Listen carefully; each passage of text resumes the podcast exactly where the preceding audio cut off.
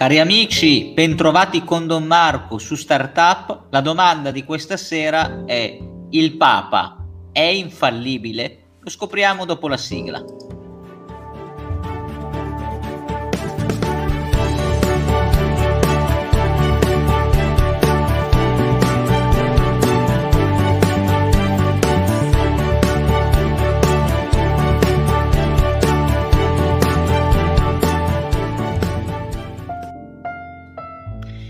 E sull'autorità del Papa si discute ormai da secoli, intorno all'anno 1000 si consuma anche lo scisma con eh, i cristiani di Oriente, i quali nemmeno riconoscono un primato al Papa. Figuratevi arrivare a dire che il Papa possa essere infallibile. E siamo nel XIX secolo, nel 1800 inoltrato, quando due grossi schieramenti in realtà tre, si contrappongono. Alcuni che dicono il Papa non è mai infallibile, in fondo è come tutti gli altri, un essere umano e quindi eh, sbaglia, può sbagliare e non siamo mai certi della sua infallibilità. Altri, come San Giovanni Bosco, dicono il Papa non sbaglia mai.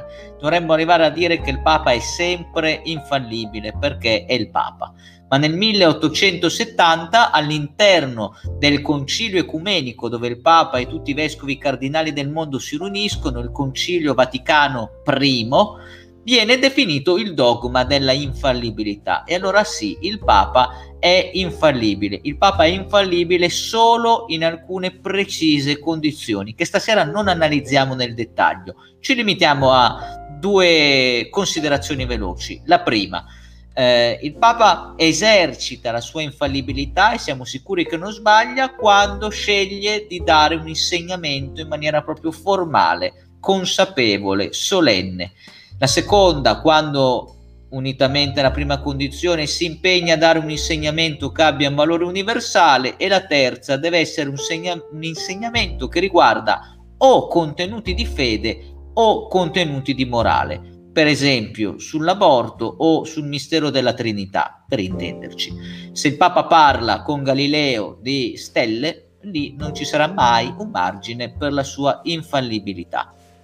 Che cosa succede dopo la proclamazione del dogma? Che un gruppo si staccò, è il gruppo che diede vita alla Chiesa dei cosiddetti vetero eh, cristiani, vetero cattolici ma quando il Papa invece non parla con questi toni solenni e quindi non si propone come infallibile, noi che cosa dobbiamo fare? Ma io credo che oggi, in questi pochi secondi del nostro podcast, eh, dobbiamo ricordare l'atteggiamento di base del fedele cattolico. Il fedele cattolico è innamorato del Papa, di là di tutti i confini, eh, per così dire, fissi rigorosi come quelli del dogma dell'infallibilità.